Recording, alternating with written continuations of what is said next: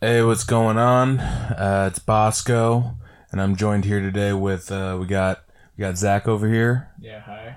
We got uh, we got the the one, the only Gaiduri Buzzo Vagelis. Hello, guys. Happy to join today. Yeah, and all right, so we're uh, we're here today talking about a great movie, gem of the '90s. American Psycho, Yeah, so um, released in 2000, actually. oh really? Yeah. I The it was- movie and the movie itself takes place in the 80s. Oh, I thought. Oh, I guess I'm just fucking wrong then. I mean, the 90s or 2000s pretty close to the 90s. Yeah, I, I just I don't know. Whatever. I don't know shit. Anyways, so uh, Stars uh, Christian Bale. one of my favorite actors. Uh, directed by uh, Mary Harron. And is based on a novel that was released in 1991. by Bret Easton Ellis. A novel of the same name. Yeah. Also uh, starring uh, Jared Leto. That's cool. Marry me, Barry. fuck, fuck Jared Leto. What's wrong with Jared Leto? You don't think he gave a good performance he's, in he's, this one? he's just, you know, it's just when you know someone's a fucking cock in real life, it's just, it's hard to, it's hard to, it's hard to separate it from the when you see him online. Like now, what I know he is, like, you know, he thinks like he's this cult leader now with the fucking the fan suit of his band. I'm just like, come on now. Well, maybe he's the American Psycho in Maybe. real life. So, uh, so I don't know, Zach. Why don't you uh, start it off? All right. Um. Well, I I love this film. I would uh, consider it as uh, one of my favorites. Um, the movie itself is uh, very dark and um, is very nihilistic in a lot of ways. So, if you've never seen it, the film centers on uh, Christian Bale's character Patrick Bateman, who is a what you would call a yuppie. Uh, and if you don't know, yuppie means young urban professional. It was Oh, a- I didn't even know yeah, that. It means Okay. young urban professional, uh, slang coined in the um, 80s uh, to refer to the young, mostly men coming out of business schools, Ivy League business schools that like took over Manhattan, usually through banking and Wall Buy, Street. sell, Um, buy.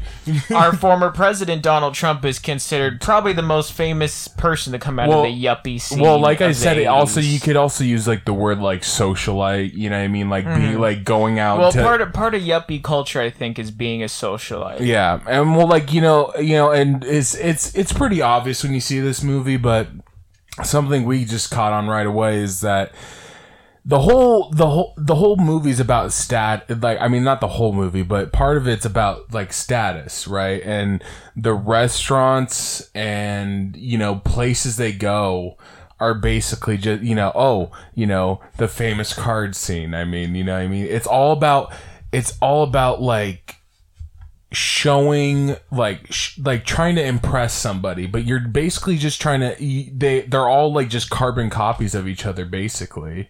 They're all like kind of racist. They're are all like they're all they all don't have a fucking you know like all Patrick Bateman and his uh and, you know coworkers and stuff they all kind of have the same point of view really kind of except Patrick Bateman's like the one who's like he I think he's depressed I mean, I, don't know if I would say depressed. I don't think depressed is a right word to describe this character, Patrick Bateman. I think if you think to one of the early opening scenes, him in his uh, apartment, um, and he goes over his whole routine. He, you know, has a very rigorous routine that centers around uh, maintaining his body either through exercise. exfoliating, uh, no, no alcohol. exfoliating gels in the shower and facial dries out the cleansers and green tea masks and whatnot. But as he's going through all this, he he tells you, he says, there is an idea of the person I want to be. There is this facade I maintain, the character who I play every day, the mask I put on in order to fit in and and and maintain my place in society. But deep down, I'm empty. I'm actually a shell. And he says, I simply am not there as he pulls off that mask. You know, very Yeah. kind of like, you know, not so subtle. Uh, you know, um, symbolism there as he pulls off the skin mask and um, reveals. You know, I mean, it doesn't reveal like his. It's still the same face, but um, when you take a lot of this, you know, Patrick Bateman is a a very empty person. Um, so Oh, yeah. I don't know if I would say depressed. He's just more like empty, Empty, hollow, yeah, a shell. hollow. And He's yeah, he's almost just like kind of just like an automaton, kind Mm-hmm. of in a certain way. Like he's just like going through the motions. He's Mm-hmm. just like you know, yeah, like you say, he's just trying to conform. He's trying to be the guy. Uh, exactly. Like it's it, like he tells his fiance in the car. Um, you guys remember there's two Donald Trump references. I mentioned Donald Trump being he. he there's two Donald Trump references in this film.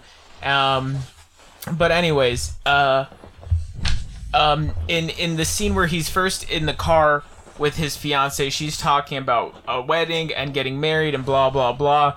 He's completely zoned out. He doesn't care. He's listening to music. Yeah. And- first off, how rude! How And- rude! I mean, you're in the same cab with her, and you just you just you're listening to your own music. I mean, I, I mean, she says he's like I, he says we can't have this wedding because I can't take the time off work, and she's like, why don't you quit? And she he turns to her and he's like, because I want to fit in, and I feel like that is very.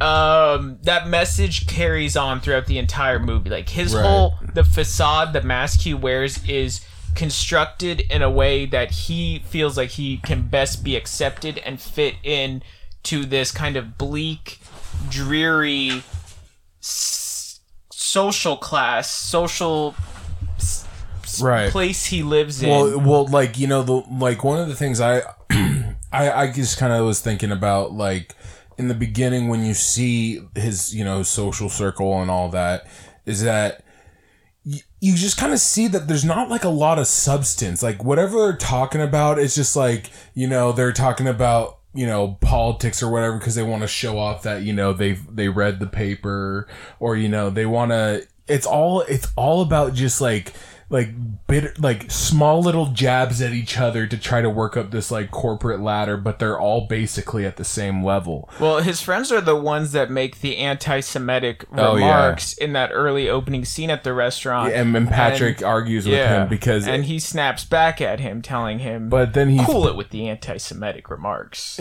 yeah, but he was like he was only doing that because he's a, like I said, he's a neolib. I mean, look, without getting in the neoliberal politics, um, I don't necessarily. I mean, he is definitely he's living in Reagan uh, ushered in neoliberalism, or or Carter actually, but Reagan really brought forward the full strength Right. of neoliberalism. But I think the and, and at a future dinner when they like bring up massacres in Sri Lanka and whatnot, like Patrick brushes that off and then goes on to kind of go on like a I wouldn't call it neoliberal, but he goes on like a almost a a weirdly like performative liberal rant about Oh, yeah, like yeah. how we have to better society and, And we have to feed people. They're and, hungry. you and- know, and a lot of it I think it, it plays into this facade, the characters, the part of the mask. You know, having this awareness, social awareness. It's, it's like early Right. political, an early version of political correctness. or- woke. yeah, being woke, you know, where that he tries to put forward that he believes will make him look like he's well read, well educated, and, you know, in touch. You know, but really it's all meaningless to him. You know, none of it it's all an act, it's all performative. right because he's like this is just the kind of mindset i have to have if i live in this if i live in this like cultural subgroup you know? First before we like kind of like just like kind of pick through the plot and mm-hmm. like go through it i just think first off we should talk about like you know the ending of the movie pretty much you know is like it gives you this it leaves you off being like is this real or is this not real right? We got we got to discuss that first before. Okay. So, you know, I think there, I was trying to like keep in my mind, think about when are the times where he's truly genuine? Like, when are the times where I feel like this is the real him? And I honestly think it's the, the moments where I think he does like the little snaps that he does like all the times in public where he's like, "Oh, I'll fucking snap your neck off. You're you're ugly." Like you're a fucking bitch, you know what I mean? you know what I mean? Like all that shit, and he's like, I, I think like he is actually doing that, but I think the whole the whole movie is just like no matter what crazy shit he does or say, like everyone just kind of just like doesn't really respond or, or react to it. It's like it's almost just like they're kind of just like dismissive of anything that's just not what's accepted in their their little you know their little group. Yeah, well, I, I agree. That's an interesting recurring um, motif in this film. Is occasionally Patrick Bateman will have like admissions of like what's going on in his head, whether it's early in the film when he's talking to the bartender and she won't take the tickets he has and she turns around the whatever uh, finalize the payment and he's like you're an ugly bitch i want to stab you and play with your guts you Yeah. know and then Yeah. other times like when he tells his friends at another dinner that like um, I gotta commit mass murder yeah, on a large you know, he- level. occasionally he'll admit it, like out Yeah. loud, Yeah. and like people don't seem to notice. And either it's because it's just what's going on in his head, and it's presented as him saying it out loud. Either that, or there's like a greater metaphor for how perhaps the world at large, um, society mm-hmm. might sh- might turn Oh, away shit. from these kind Society of these bomb. kind like we choose to turn a blind eye to it you know we choose to like not believe that this is happening or believe that this is what's going on in people's heads and they you know you voice it out loud and people are just like okay whatever and they act like they didn't hear it they don't acknowledge it you know what what he's doing i think is trying to voice what's going on inside of him and it's Right. not being heard by anyone Yeah. around him which i think furthers his and of course, spiral. of, of course, I gotta say we don't agree with his method, his methods of, of dealing with that is social anxiety. It's you know he's a he's a fucking murderer. now why would we agree with that Yeah, we wouldn't. um, being a serial killer bad hot bad take hot take. Um, so uh, so one of the things I wanted to bring up was like Dors- Dorsia, right? Because Dorsia, Mm-hmm. the restaurant, it's this restaurant that gets brought up. Doesn't matter. Many restaurants are named. Almost every restaurant they go to is either named not outright, but it'll it'll say the name of the restaurant either somewhere on a menu or on a sign, or um, they'll mention. It's the- all the- branding. they'll mention the restaurants in in some way. So almost every place that they visit is Name drop. named. Name yeah. drop. It's all about. I don't know name if they're real places uh, that are actually in Manhattan, but every, almost everywhere they go is named. Yeah. Anyway, so so Dorsia is basically like like it represents like the pinnacle of like societal status in this little group, right? And That's the ultimate goal. the yuppie goals to to get, get reservations at Dorsia. right. And and the beginning of the movie, which I honestly think is the thing that set him off, is when he called and he tried to get a res. But like, I mean, like, let's be honest, all right. The guy called midday trying to get a trying to get a reservation at a packed restaurant. What'd you think? the guy just starts laughing to him on the phone. yeah, he just laughs him off, and I think you know that has to do with like the greater part of the movie that you know everyone you know seems to not recognize Patrick Bateman. They don't even know who he is. And they just like, oh yeah, he's a dork, or he's a, you know, because he's probably kind of an introvert, or you know, and just kind of, you know, Well, like if you notice in the, one of the earlier, like again, I think the idea with the restaurants is it, it's all relates back to status. Having a reservation at Dorsia puts you at the top of this social ladder that they live in. And even when they go into an early one, he he goes in and he's like, "I'm nervous because I'm worried we're not going to have a good table." But relief washes over me when I see that it, it is a good table. I don't remember the exact wording how he put it, but like it's all about getting a good table, a good reservation at the best restaurants in order to assert some type of social um class dominance in some way in this. Yeah, like this I believe this society Patrick lives in is um completely devoid. Here, I um I mean, I don't know if you wanted to continue discussing that. I do that actually. line. I do. I do for actually. Um, well, I think it kind of leads into the the card scene, the with the with the business cards. you know, probably Yeah. probably the best scene in the movie. Let's be The be most iconic. the most iconic, other than maybe the the uh, you like Huey Lewis. Other than that Yeah. scene, yeah.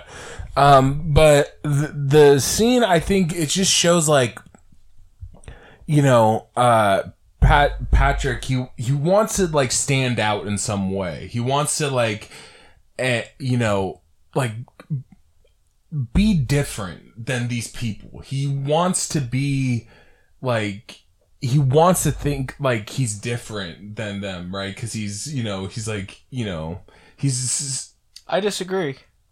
I don't think he wants to be different. No, I sorry. think he wants to to fit. He says it explicitly. well, yeah, you're right, you're right, you're right. Sorry, not that's not what It's I was. Saying. It's about trying the pleasures that's of not, conformity. Yeah, you're right, you're right. It is about the. That's not what I was actually meaning to say. What I was meaning to say is cut here. Uh, um, was that you know it's all about just like but even though the, yeah he's trying to conform it's all about jockeying and who gets the biggest reaction right that's what i was trying to say is that you know it's all about like get garnering the the biggest clout from the group think right? It's all about you know which one's gonna make everyone go nice. Oh but Lorraine's lettering. Yeah it's bone. Well, okay. If we're gonna discuss the business card scene, I, I love that scene. You know, because literally, uh, I think a part of what plays into Patrick Bateman's anxiety, although he doesn't notice it, I don't think, is how much everybody's alike. And well, I mean that's kind of what he wants. But if you notice there in the business card scene, you know, you watch it as a viewer, and it's like all the cards look the same to you. But like Right. when they show them, they're like, "See, that's that's bone, or that's eggshell, that's pale nimbus," and referring to They're all different white. shades of white. Like, you know, or all just different flavors of mayo a, a little bit difference in the font, you know, and they like lay it all out, you know, and it's just about choosing these like little subtle differences to try and, you know, conform but be to the highest level of of conformity in some way to like to conform to like the standard business card and uh, what's funny is also they all say vice president on it they they all the all the cards say the exact. Yeah, vice president thing. is must be a meaningless They- position. It the- really. all, all the cards say the exact same thing except the name on the card, you know, Right. which you know is aside All the point. happy little cogs. happy little cogs. but it's just about like the reaching this pinnacle at the top of this chain of conformity and and and you know alignment in in all having the having the similar look having the similar status but like trying to be at the top of this conglomerate of of everything being the same and trying to reach some pinnacle in that. And i guess that's where where patrick's frustrations are is you know some van, van patten prefers uh prefers the other card you know someone else's card to his. And then when he finally sees paul allen's card which apparently is the best one even though it, it looks again Exactly the like the exact same. same. And then that's he drops it and that's where he's like oh paul allen. I, I have to be paul allen. And earlier in that scene paul allen comes in and talks to him and he was and he ris- mistakes him for someone else patrick doesn't correct him which i find very interesting throughout the film patrick will be mistaken for other people Right. he doesn't necessarily cor- correct the people he's talking to until the end when he's Well, talking with the I have lawyer a, I have a theory about that. I th- Yeah? I think it's I think it's because he's like it does he re- he's like self aware and he realizes he's like it doesn't even matter. It doesn't even matter. Mm-hmm. They're all the same. Yeah, they're all We're the all same. clones. yeah, we're all the same. We're all you know and uh I, I, it's just I think groupthink too is like a like because this movie is about anxieties and stresses of conforming into like a business Mm-hmm. environment like that, like being a Wall Street guy, you know, Wall Street VP where there's fucking ten VPs. I don't understand. everyone's a vice president at this investment firm vice president. it's a meaningless title it's again the vice president of. to, to connect to this idea of meaninglessness and nihilism that's throughout the film Yeah. it's a they're all meaningless titles like Right. none of it the vice president doesn't mean anything it's Well- just something they hand out just to make you i guess feel a little better Yeah, about so- your position in the company So I want to still say on the same subject of Sure. of uh like status because like I said, this is like one of the biggest themes in the movie, is that you know um how women are viewed in this movie because women in this movie are all uh, there it's like okay you have to have your your your steady and then your mistress right? Like that's but like even that in in and of itself is like oh it's like oh well he's sleeping with her and like you know oh man yeah she's like she's real hot. And you know even even before i mean these guys don't have like the best view on women. They're like there's no woman with a good personality. Well, one interesting uh, thing I took note of um, in regards to women in this film is it feels like all the women kind of look the same. They're all majority of them blonde and Right. uh, white and very similar looking. But think think about the one that he's think about the one that he's drawn to, which is the guy the the the guy Lewis's um uh girl. do you think that's the one he's into? Yeah, because you know I think the girl he's into the most is the uh, his assistant. maybe maybe They all look the same though, right? maybe because he sees like a little bit of the same like lo- he she he shares the same sentiment of being lost in this world, kind of with with his assistant. I think Maybe. because he was gonna straight up murder her. I mean, he was holding the fucking nail gun right to the back of her head. But no, I think that one because you know I think it's it's a it's a weird you know like that being his miss the like I said Lewis's uh, fiance. Because she is like it, the thing that he mentions a lot is that you know she's just basically doped up all the time right? And i mean like h- how much with these fucking these affluent white communities where there's like you know kids like that who like they li- they just live in new york and they just they get high and they get you know their parents money you know what i mean? Like Uh, I th- think I think it shows like a like a like a depression of like living in that like I said that subgroup you know the socialite you know it's it's vapid it's there's nothing of substance you know? So of course there's they're gonna be fucking high. Yeah, I think um, drugs and alcohol play a very subtle role in this film, but it is they do they are present in when he takes his mistress to what he claims to her is Dorsia, but is it is a different restaurant. It's shown on the menu. It's not Dorsia. She's doped up on whatever she said, lithium or Valium or something Xanax. like that, Xanax, something like that. Um, when he takes Paul Allen back to his place, and Paul Allen's completely aware that he's basically in a kill room. Paul Allen's wasted. Right. When he has the prostitutes in his apartment, a later scene, he puts what looks like Molly into their drinks. They do the cocaine in the bathroom. Mm-hmm. Like the drugs have a have a very subtle, like it's almost like it's so subtle It's that like it's like yeah, nobody takes note of it. Again, it's like him making his statements about murder. Nobody is objecting to it. Nobody's you know condemning it. It's like subtly just there. And even towards the end, he's taking a lot of pills. He takes You know, pills when he's on the phone. the more and more I'm thinking about this, this movie is a real nihilistic movie when you think Yeah. about it. Like it really, it really is. Like the more I'm, I'm just thinking about it. It's like, yeah, they're, they're just like you know. I'm not saying you know this is the case for all people, but they're doing drugs because like they're just so bored. Like the thing I noticed is that whenever they go to all these different places, like as a group.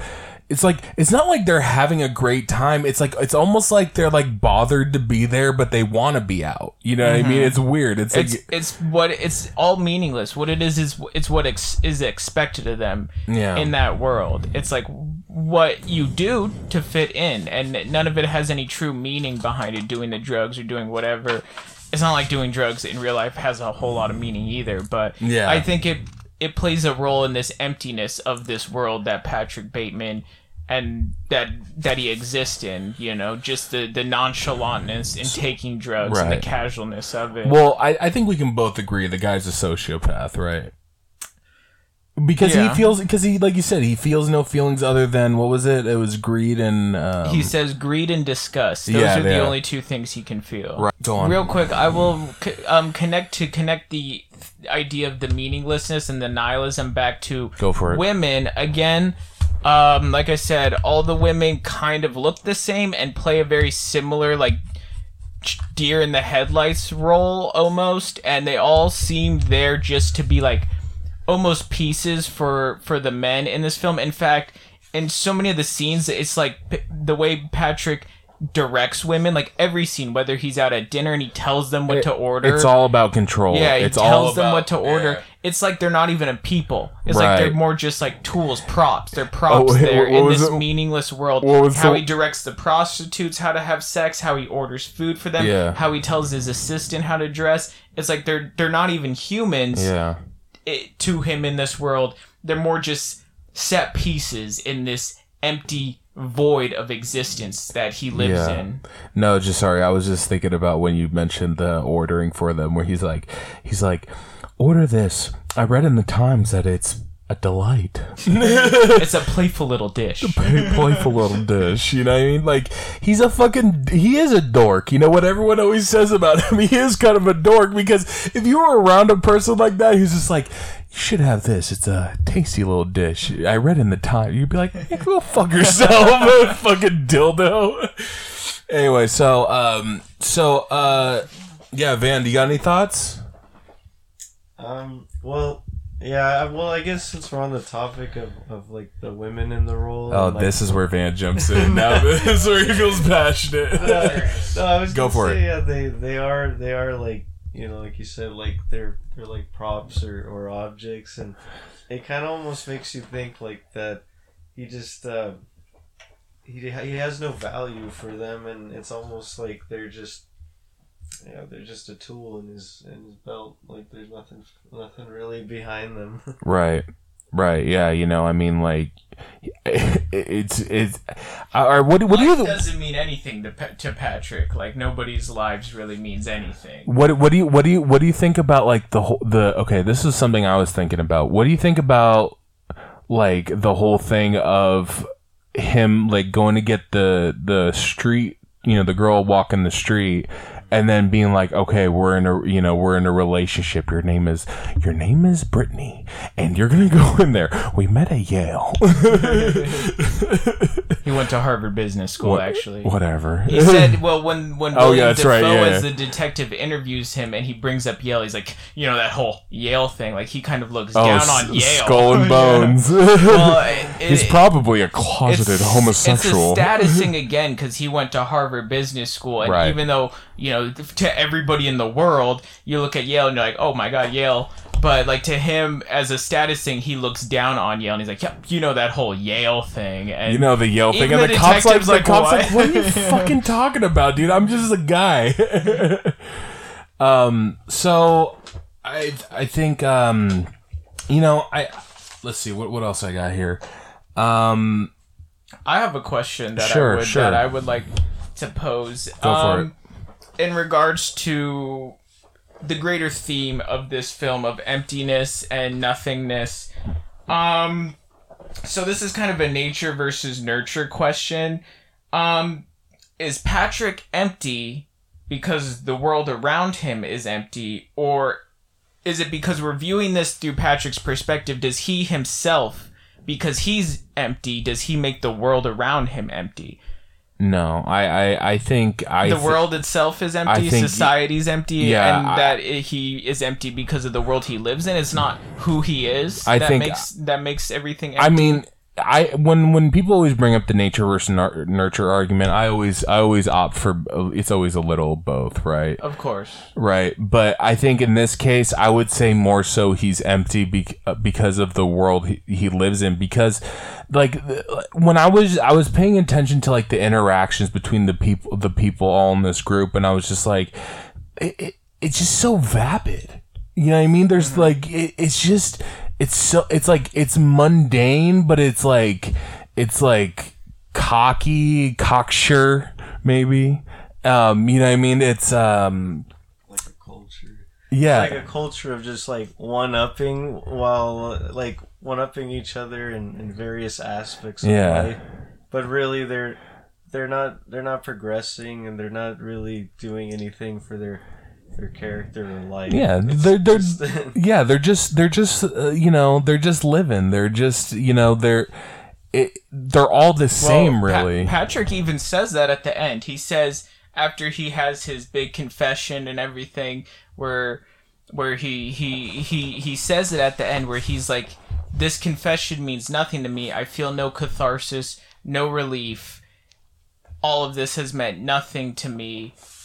You know, he's no growth. He says, "I've learned nothing. I've grown. I've no. I've gained no further insight of myself." Right. Well, because this whole movie's about like a, I think it's an inward journey. You know, I mean, like of course, like like what I was saying to you at the end is like you know, this movie's all about like. It's it's about him like rejecting society, but in like the worst possible way. You know, being a like you know a murderer and you know Again, What? I'll disagree. I don't think he's rejecting society. I think he really, really wants to fit into society. Right, but in a but in a way, like okay, he wants to conform, but obviously, like he's not conforming by murdering because you know mm-hmm. it's. But you know the weird, the one thing where I will agree with you though is like with the scene with the la- lady after he goes back to the apartment and then she looks at him and she like it's so that almost gives credence to it is real. Right, or maybe you know he did some weird fucked up shit in the apartment. Maybe he didn't murder, but you know, Yeah, you, I mean, because the question can be asked: How much of this is in Patrick's head? Are these just fantasies he's having as a way of coping and and dealing with um, this idea? I, I wrote down this one thing, and he he mentions Ted Bundy a, um, a couple times in the film, and there's a Ted Bundy quote. I and he, believe and Ed Gein he he brought up too. yeah, well, in more regards with Ted Bundy, he brings up the serial killers. I heard this on last podcast on the left. Um, Ted Bundy said something along the lines of the condition of the modern American is to be invisible. And I feel like that's something that Patrick is dealing with throughout this movie that he I think feels invisible and feels unnoticed. In fact, like, you know, how people constantly call him the wrong name and this and that. And part of me wants to say that a lot of this is either some type of hallucination or just like mental masturbation as a way to cope and escape from this feeling of like being invisible in this society that he lives with, being a meaningless person, and that these murder fantasies, these psycho fantasies, is just there as a way to make him feel like he can stand out, you know, Right. feel like he's being noticed in some way, or or having some effect on the world. You know, he, I think also, you know, he's without purpose, you know, and you know he's the world is kind of blind to him, or at least he conforms so much that he blends in to a point where he's he's you know unnoticeable. Right. And you know, and it's like it's almost it, it's almost like weirdly you never see him like them do actually any work. you never yeah. see them do any work ever. Like I mean, he does a crossword puzzle at one oh, point. oh yeah, where he just writes like bones, bones, meat, meat, flesh. and he does a lot of doodling. he does. Let me tell you, man, he does a lot of doodling. Uh, And all like of on it is- par with like that. Go on, go on. I was gonna say he also watches a lot of porn, so he's- Yeah, yeah. I just thought it was interesting when he recorded when he was with the two, you know, the two women. And Yeah. it was like he was creating his own stardom, but he's also.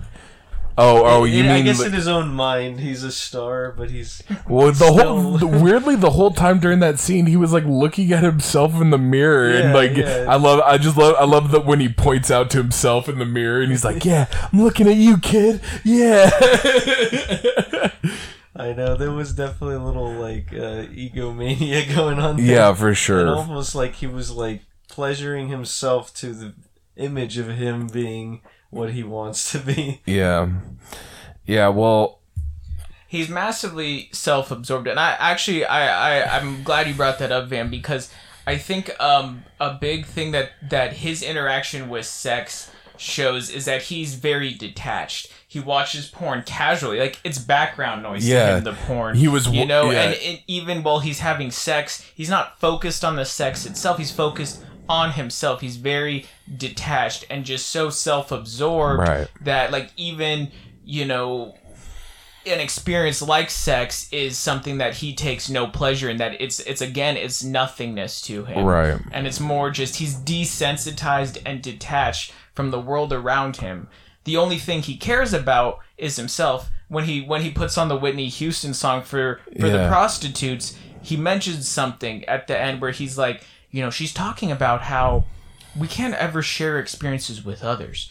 The only one we can empathize with is ourselves. You know, we have to focus on ourselves and empathize with ourselves. You know, I think that's him kind of trying to reach out for anything in this void he lives in. And the only thing, nothing concerns him. He's detached from others, detached from experiences, desensitized to it all. And the only thing that he has is just what's barely, what he's barely clinging on to inside of him. Which is the psycho, but Right. you know, the self-absorbed psycho. But So since you brought up music, mm-hmm.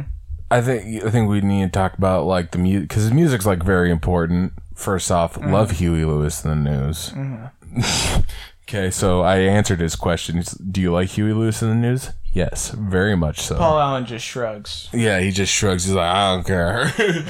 um, but I think it's the point of it is like all the artists, like you know, that he's like listening to, like Robert Palmer, The Police, Walking Phil Collins, Sunshine. yeah, uh, Walking on Sunshine. It's all, it's all like music that you would you I if, I think if you were an alien you would just be like oh I think this is what people like right now you know what I mean it's all very likable music right it's all very you know mass appeal type you know not saying it's bad I'm just saying like it's it's a lot of very like pop pop s- somewhat music you know interestingly enough, I f- the music is an interesting. Uh, but it speaks to him it speaks yeah, to him it is one of the few things in in the world that he is somewhat in touch with and somewhat connected with. Like out of all the things that he's detached from, like music is the one thing he finds at least some type of relation with Wait, and what- kind of can absorb himself in. what is it that he says when he's listening to Huey Lewis and Zach? He's like, it's about the stresses of, uh, or no, about the j- joying of being uh, conforming. Or, yeah. Yeah. Hip to be square. I mean, the song's called Hip to be Hip to be Square. Square, You know, yeah. yeah, it's about the pleasures of conformity. I think that what the music does for him is it helps him in a weird way remain detached because he can listen to the music and apply his own nihilistic and detached and perverted interpretation of it and kind of lose himself in the music. You know, he's talking Right. with his fiance, he doesn't listen, he's got his headphones and he goes into the office, he's not paying any attention to anything, walking on sunshine's blasting.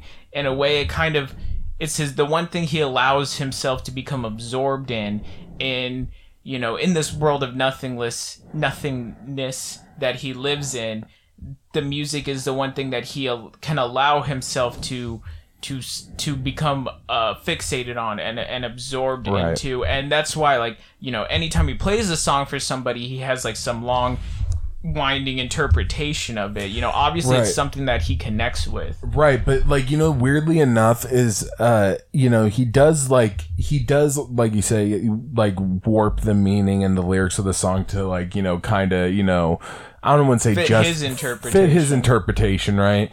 Um, but weirdly enough, I think the time where he's the most honest about it is when he's talking to the detective and uh uh he's like when he pulls out you know he's like oh i just got this. Huey lewis. You listen to it? And he's like no i don't like singers. He said that and i'm like i think that's like it's kind of like you know i i think it's just like he likes the music as a thing. He doesn't like the you know, you know what i'm saying? Like he doesn't like music as a as an art? as an art he just likes it as like kind of a thing to fill the void. Yeah. right? It's just like something to fill the hmm. to fill the void. It's Yeah. something to just other than just nothingness. Kind of like the drugs too. Yeah exactly. It's just something other or than nothingness. Yeah. porn. exactly. It's all just feeling the void. Yeah. The Yeah. hollowness. So the shell that is Yeah. Bateman and the society that he lives in. so i don't know. Like i i think i think you know talking about all this i think it's kind of it's not you know i think the f- like feeling like you know uh kind of lost in like society like that i think that's very relatable you know?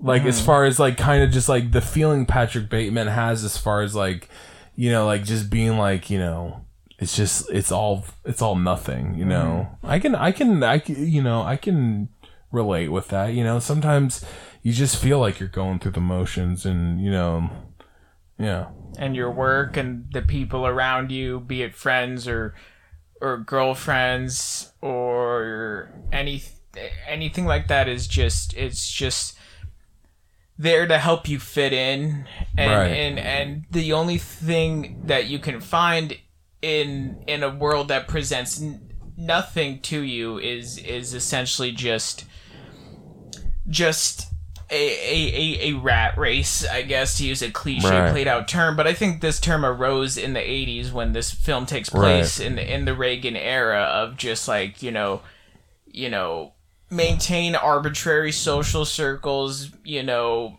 make money and, you know, exist basically. Just Just exist. exist. Yeah. And, you know, never let that mask slip. You know, that's a, I think, you know, his main goal and how he presents himself to the outside world is like don't let that mask fall down like always always be there you know present trying to climb that social ladder Right. you know but I mean, but there's a there's a lot of people in life like that who just you know they just they wanted they just want to fit in, you Mm-hmm. know. And I feel like I feel like yeah, there's a there is an external pressure to just fit in, you know. I mean, like my and, and like work would be a big thing for that yeah, you know, totally. and maintaining a good job having a good income getting married yeah, you know doing you're, all you're that starting to sound like the beginning of Trainspotting.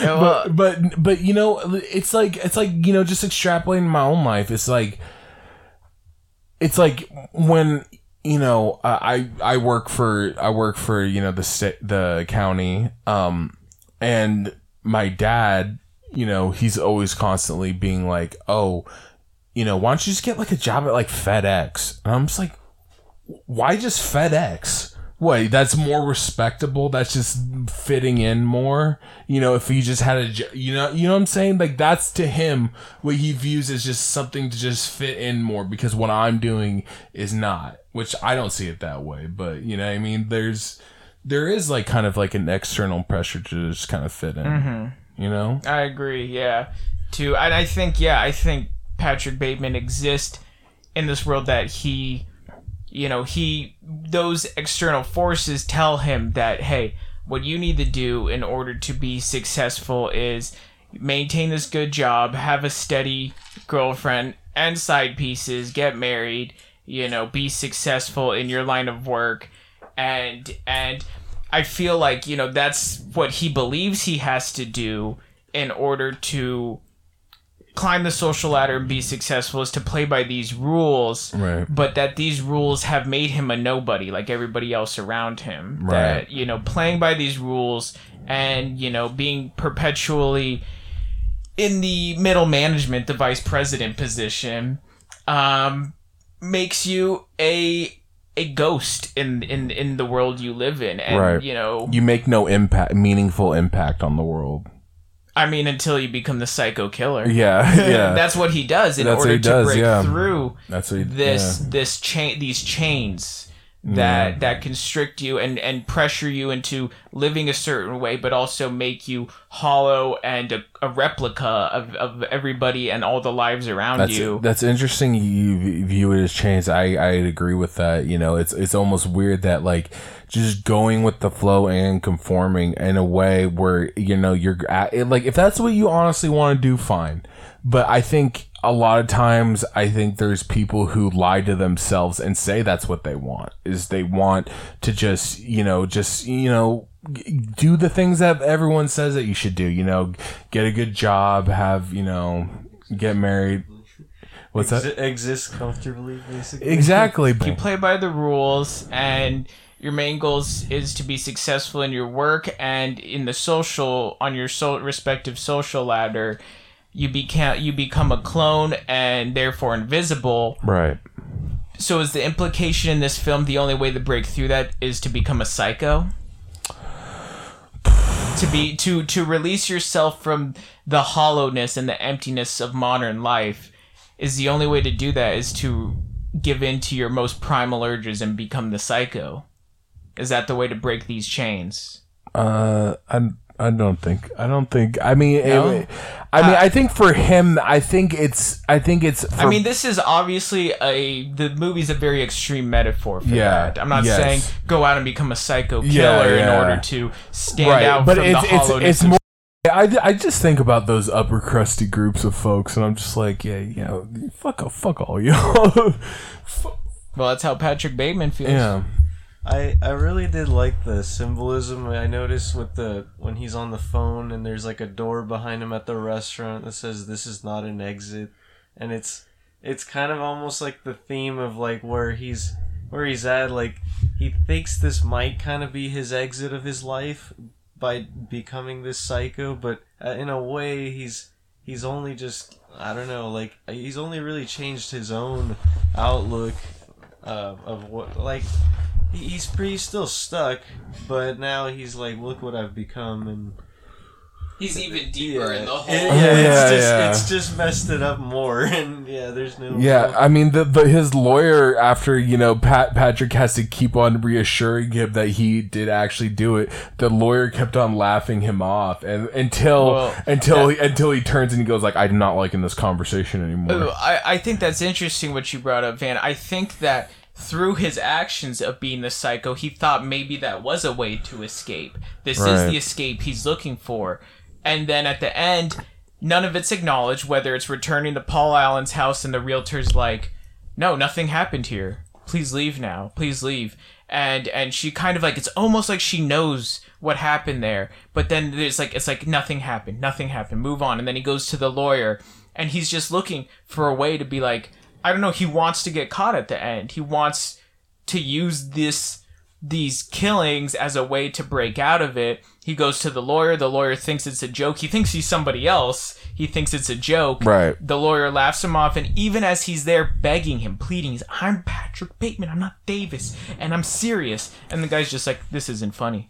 And then he walks away. And then, like, and that's when he goes and sits down. And, like Van said, that's when the sign behind him says, this is not an exit. I think, yeah, he was looking for an escape out of this void he lives in. And no matter what he did, even doing the most extreme stuff, if we say that it is real and not a hallucination, I didn't break him out of it. It's not the exit he looks for. And then at the end, he sits there, you know, and they ask him about whether Reagan ha- ha- is hiding this, uh, as he, you know, tells about the Iran Right. Contra Oh, affair. yeah. Is he hiding the psycho? And they turn to oh, him. I don't remember. You know, expecting him to have his political meanderings as he did earlier, and he's just like, whatever. And then, and then it goes out on his ending monologue where he says, "This confession means nothing. I've learned nothing."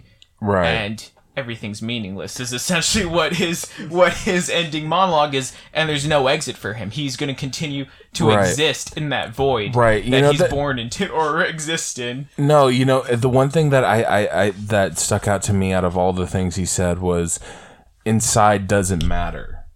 Inside doesn't matter. It mm-hmm. doesn't matter who you are on the ins. You know, what I mean, it doesn't mm-hmm. matter that he's not. You know, he's not Davis or Markstrom or you know what Paul Allen. Or and he what- was happy to accept all those Yeah. monikers Yeah, he didn't even second guess it. You know, he didn't correct anybody on any of that No, no, he didn't because I think I think intuitively he knows that he's like he's a nobody, you know. And I I can I can relate with feeling like a nobody. I feel like a nobody sometimes. is there an exit That's why we're here. um. So yeah, let's uh let's go into our final thoughts. okay All right, I'll uh, I'll go first. Um, or Van, actually, since you're the guest, why don't you go first? I guess overall, like I really like I really like the story and that Christian Bale was on point the whole Always. the whole times and As I always. really like the director's camera work, like his transitions, and I I'd say personally I'd give it a I'd give it a nine That's solid. towards a nine and a half. Like Okay. You're damn near damn near perfect. All right, Zach, you want to go? Um. All right. Um. Well. Um. This was one of my favorite films, so perhaps I'm a little biased. Um. But I I I love um the ideas of of the void that he lives in that I have spoken about. Um. I think it's a very nihilistic film, and I, I myself find myself to have many nihilistic tendencies in how I view the world and a lot of things. Um, funny enough, like you know, there's a lot of jokes online and whatnot about quote unquote society films. You know, a recent Society. one being yeah, a recent one being like the Joker. You know, but Yeah. you know, there's a lot of you know quote unquote society films. I think this one stands above a lot of them. Oh, Um, definitely, the only yeah. one that maybe you could compare to is something like Taxi Driver.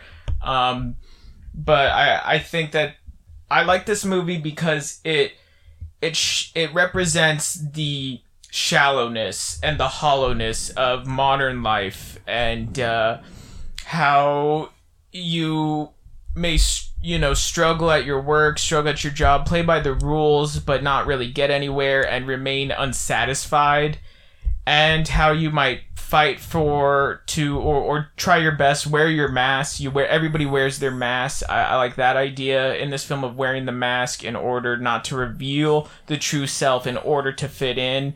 Um how you know we become detached from everyday experiences. Um you know everything from sex to you know our friends and and the people around us and um you know I, I took down an interesting quote that he that he says with the the detective and i think that it's it kind of sums up i think how patrick feels Oh, what you're say. about yeah. about the world and you know when the when the detective was like so you think paul allen just disappeared he says sometimes the earth just opens up and swallows people Damn. and i think that that is a uh, quote that i think summarizes what i believe to be the main theme of this film is that society the world culture the country we live in it it swallows it makes you invisible and sometimes it just swallows up and you just disappear and you're we're all nobodies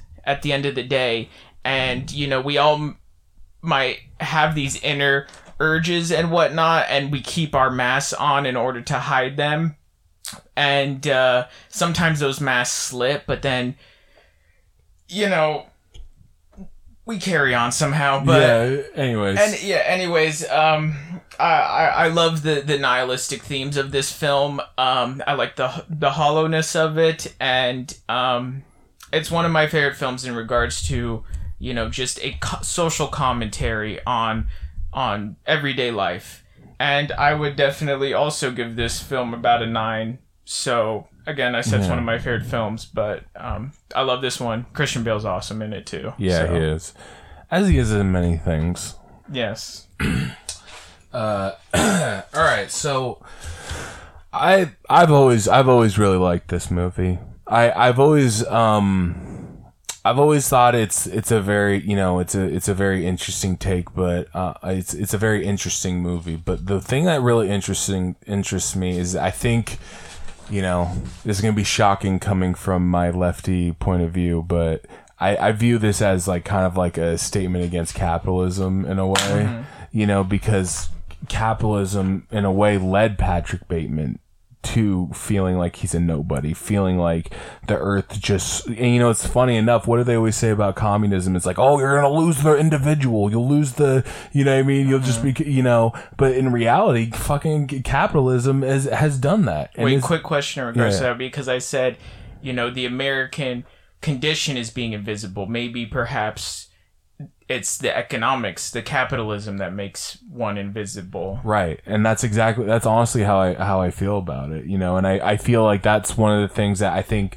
we can all probably take from it, you know, is that capitalism in a way has like it just the constant you know what does he what does he say? He says i can he's like the only feelings i feel are greed and disgust right? Greed you know getting ahead.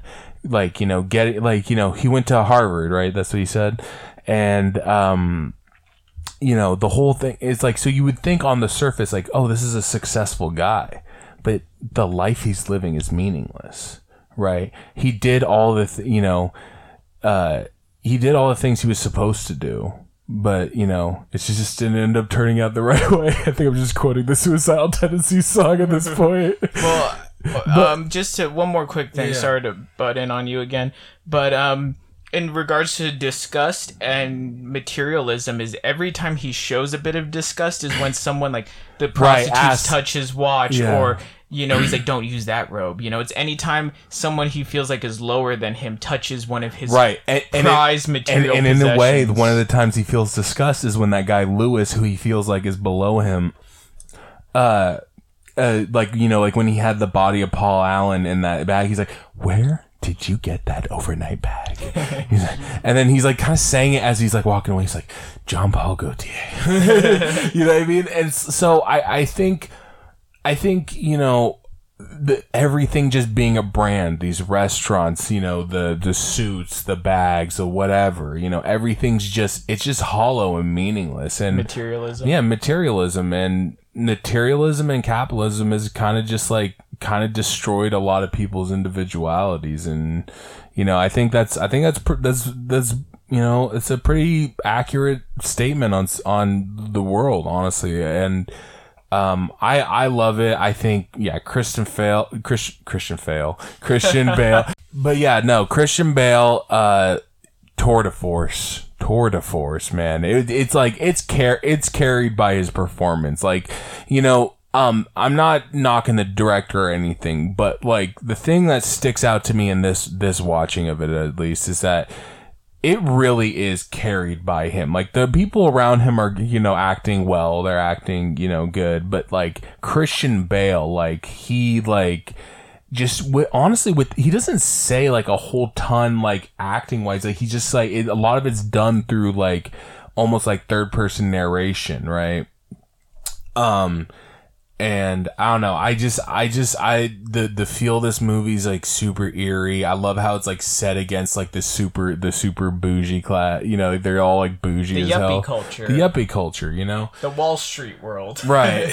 exactly. You know, and um, yeah, I I've always really been like, yes, this movie is great. I was surprised that you hadn't seen it before, Van. Like when we when we are going through like what what movies we wanted to watch for a review, and um, uh, yeah, this one is it's just it's always it's always worth a rewatch. I've I've watched it so many goddamn times, but it's it's honestly just it it really invokes a lot of feeling. For someone who doesn't feel it invokes a lot of feeling in the viewer you know and uh, i definitely would probably give it about a 9.5 damn near perfect. I th- i think this movie's perfect. I i really do. I think that the um you know the cinematography like van said is really good you know the um the way the story flows is great. The way like how scenes cha- the sequencing of scenes like how you know like he kills a girl with the chainsaw and then like it cuts to him and he's at the restaurant drawing on the uh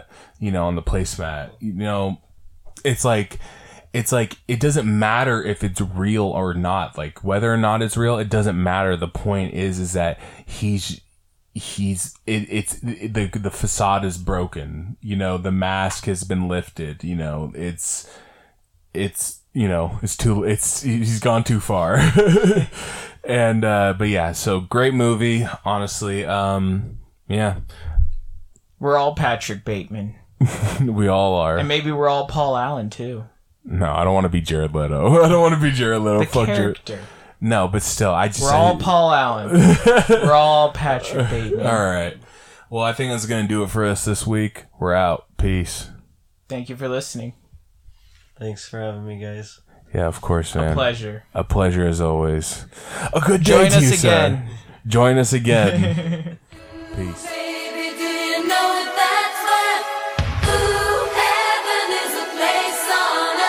Baby,